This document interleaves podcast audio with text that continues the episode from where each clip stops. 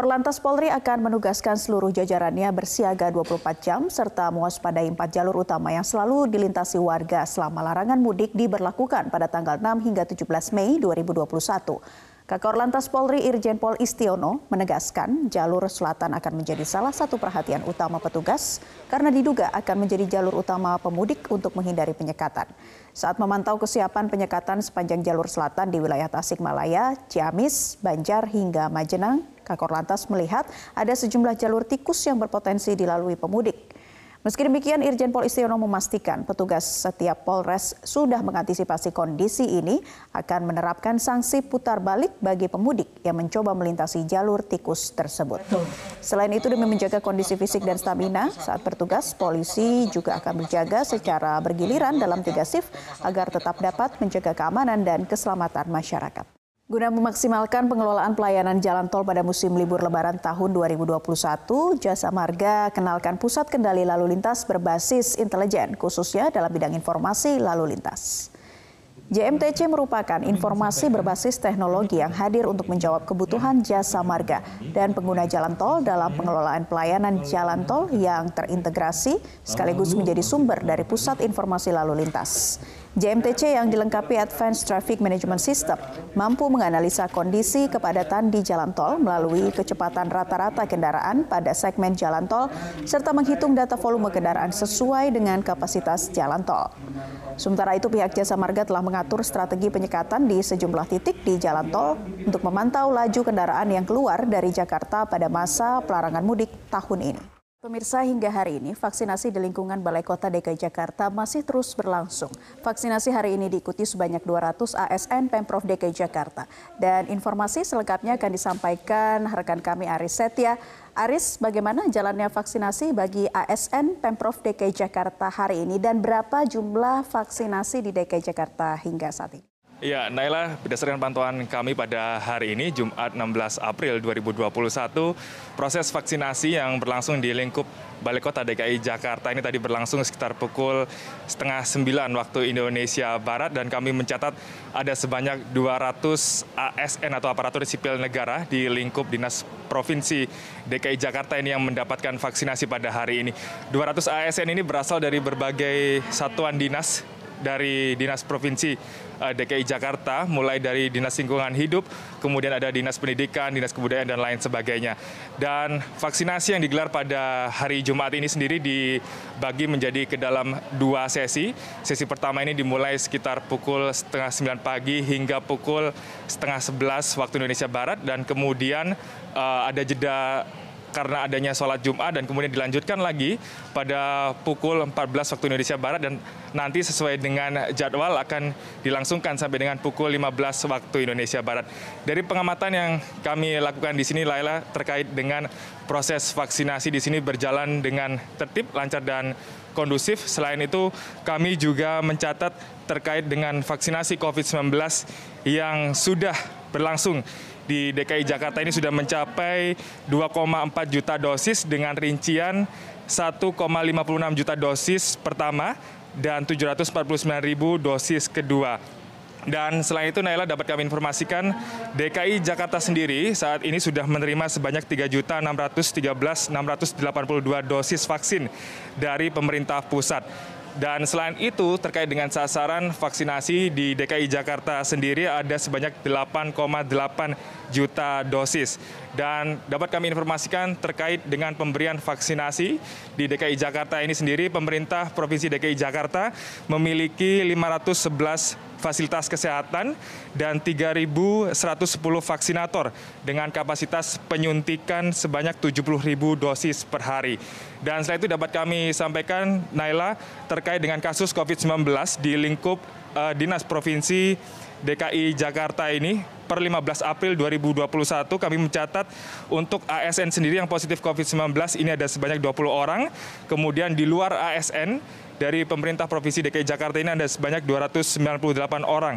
Dengan begitu totalnya ada sebanyak 318 orang.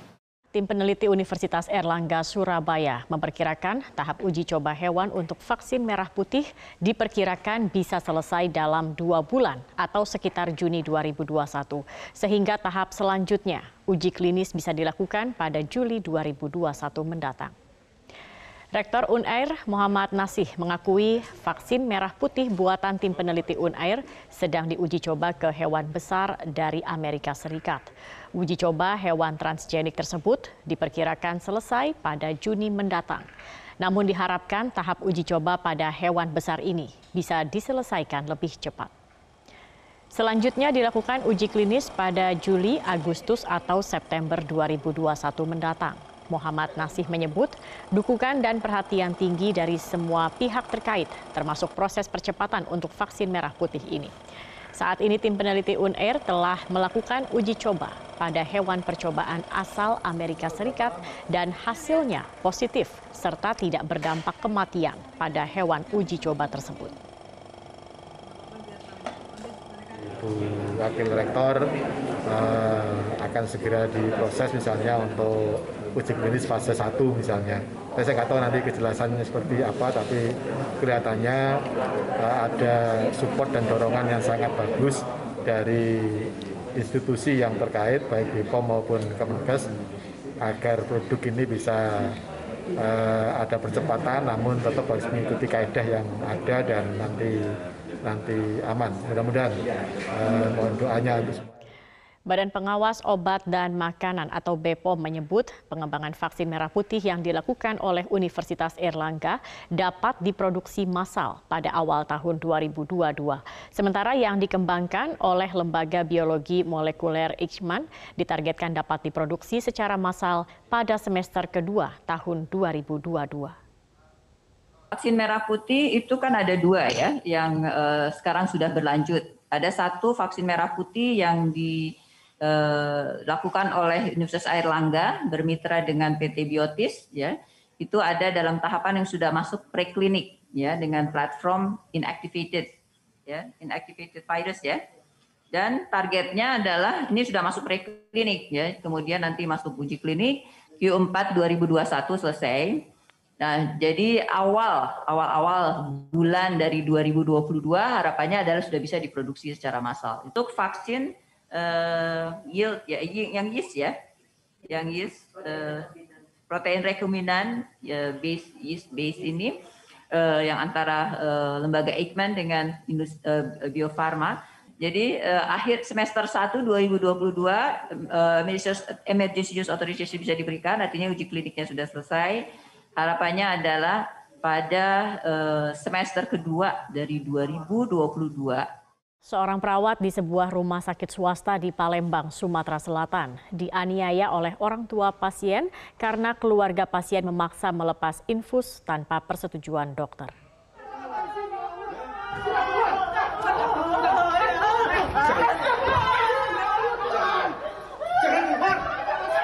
CS, perawat di sebuah rumah sakit swasta di Palembang, dipukul oleh orang tua pasien saat berada di ruang rawat pasien.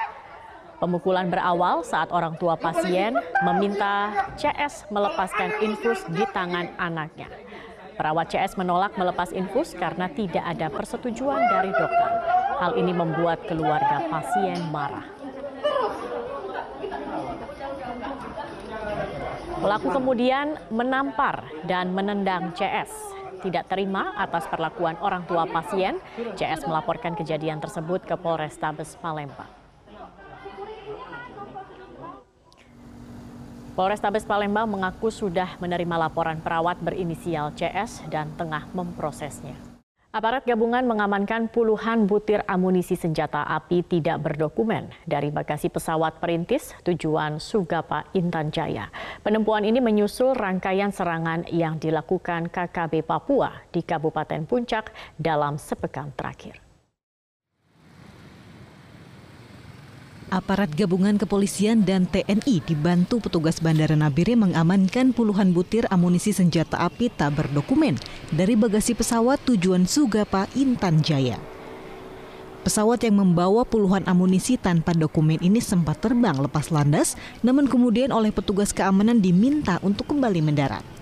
Setelah pesawat mendarat kembali di bandara, aparat gabungan mengamankan 51 butir amunisi 5,56, satu butir amunisi jenis Mauser, 16 butir amunisi AK 7,62 mm, 6 butir amunisi revolver 10 mm, satu buah sangkur, dan satu buah magazin jenis SS1. Pembawa amunisi tak berdokumen tersebut adalah oknum anggota polisi yang bertugas di Intan Jaya. Karena yang bersangkutan tidak memiliki surat-surat untuk kepemilikan amunisi tersebut maka dari itu kita kontak kembali dan kita ambil barang tersebut dan kita serahkan ke Polres Nabire. Sebelumnya, kelompok kriminal bersenjata Papua melakukan serangkaian serangan bersenjata terhadap warga sipil di Kabupaten Puncak. Di antaranya pembunuhan dua orang guru, pembunuhan satu tukang ojek, pembakaran sejumlah gedung sekolah dan rumah warga, dan pembakaran helikopter di Bandara Ilaga. Sebanyak 50 personil kita, 58, untuk membackup nanti akan terus kita nambah perkuatan sehingga kita memberikan jaminan uh, keamanan yang ada di distrik Yoga.